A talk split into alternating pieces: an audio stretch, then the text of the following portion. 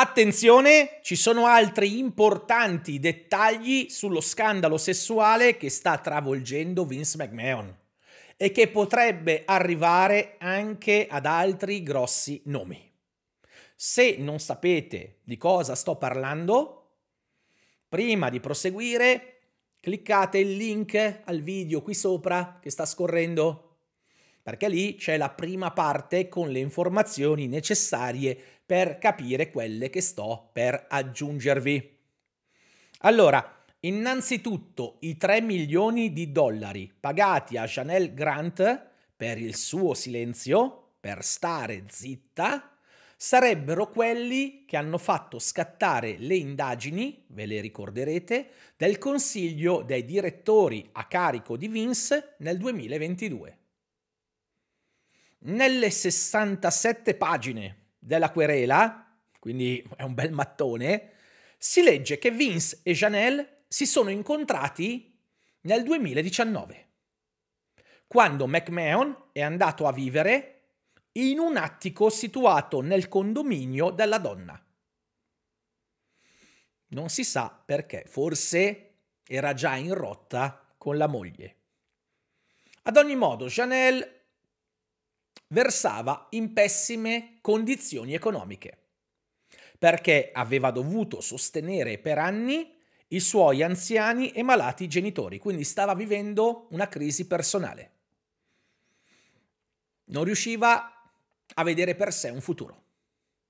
E Vince, capendo la situazione, venendone a conoscenza, l'avrebbe così adescata con la promessa di un posto di lavoro in WWE, convocandola per dei meeting volti ad assegnarle una mansione ufficiale.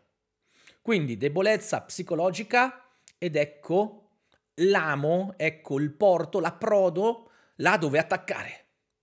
In uno di questi meeting Vince si sarebbe presentato in mutande poi le avrebbe chiesto di aiutarlo a mettersi una maglietta. E in un altro, allungando le mani, l'avrebbe massaggiata in prossimità delle natiche, sempre tenendo il suo futuro lavorativo, quello di lei, appeso ad un filo. E quindi che fai? Lo mandi a quel paese? Oppure ti attacchi a quella speranza di una vita migliore? Tra l'altro, Janelle dice che Vince le avrebbe chiesto con forza di tenere segreta la loro amicizia particolare, citando la potenza legale a sua disposizione e inducendola lentamente ad accettare una relazione di dipendenza da lui. Era il tributo da pagare per ottenere un posto di lavoro. La grant, al fine, è stata assunta nell'estate del 2019 come amministratrice coordinatrice e trasferita nel marzo del 2021 nel dipartimento preposto alle relazioni con i talent, quindi con i wrestler. Ormai caduta ogni resistenza, eh, si era concessa, e diventata una succube di McMahon, Janelle dichiara di aver subito anche degli infortuni, vista la natura violenta degli incontri sessuali con il suo capo. Soprattutto quando questi ultimi hanno iniziato ad essere dominati dall'utilizzo dei sex toys.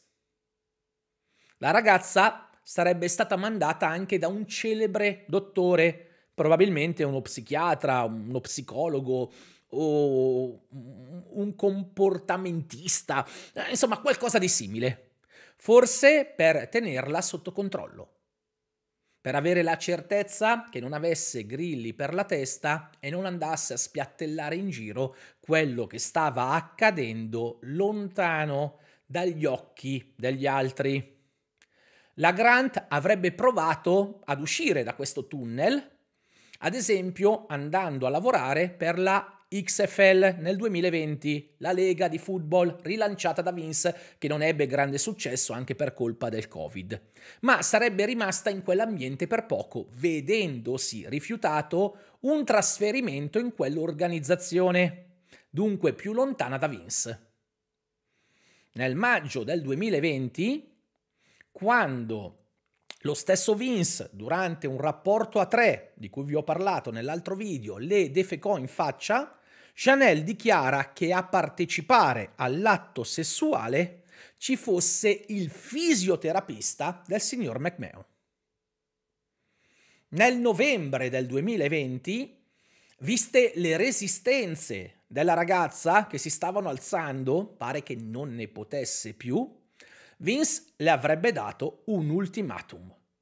Fare sesso con lei nel suo ufficio o nel parcheggio. In alternativa, ecco pronto il foglio di via, quindi il licenziamento. Poco dopo, l'ex boss della WWE l'avrebbe indotta ad incontri sessuali anche con John Laurinatis, che poi è diventato il capo della ragazza da consumarsi sia prima che durante l'orario di lavoro. Lei doveva essere a sua completa disposizione, sua e di chi lui volesse.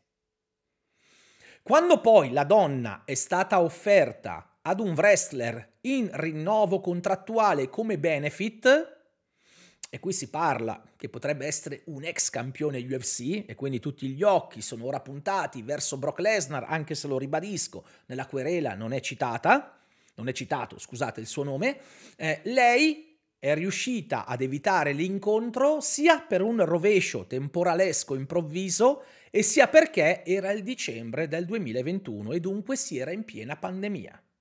Pericolo Covid, regole particolari rimandiamo e poi non se n'è fatto più niente.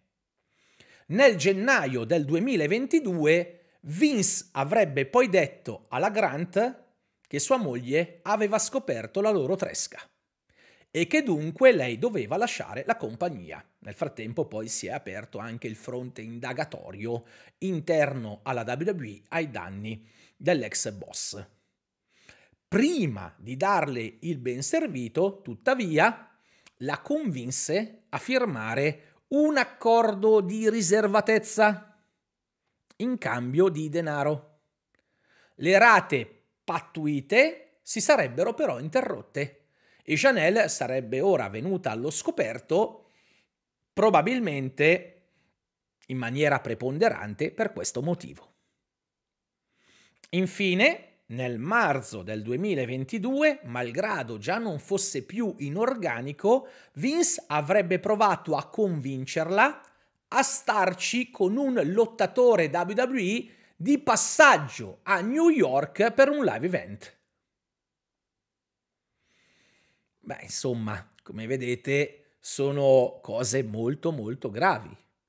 Tra l'altro, nella querela, la Grant lascia intendere che l'indagine interna della WWE sulla vicenda non è stata altro che fumo negli occhi e che non è mai stata contattata da nessuno, malgrado il suo pieno e dichiarato desiderio di collaborare. E queste sono le ultime novità, ma ovviamente per correttezza giornalistica devo ricordarvi che stiamo sentendo suonare una sola campana. E di solito c'è un'accusa, una difesa e poi il tribunale è quello vero e non quello del web. Chiarito questo, come sempre vi invito con educazione e con tutte le cautele del caso a commentare quanto vi ho riferito. Qui sotto, con dita roventi, nello spazio a voi dedicato.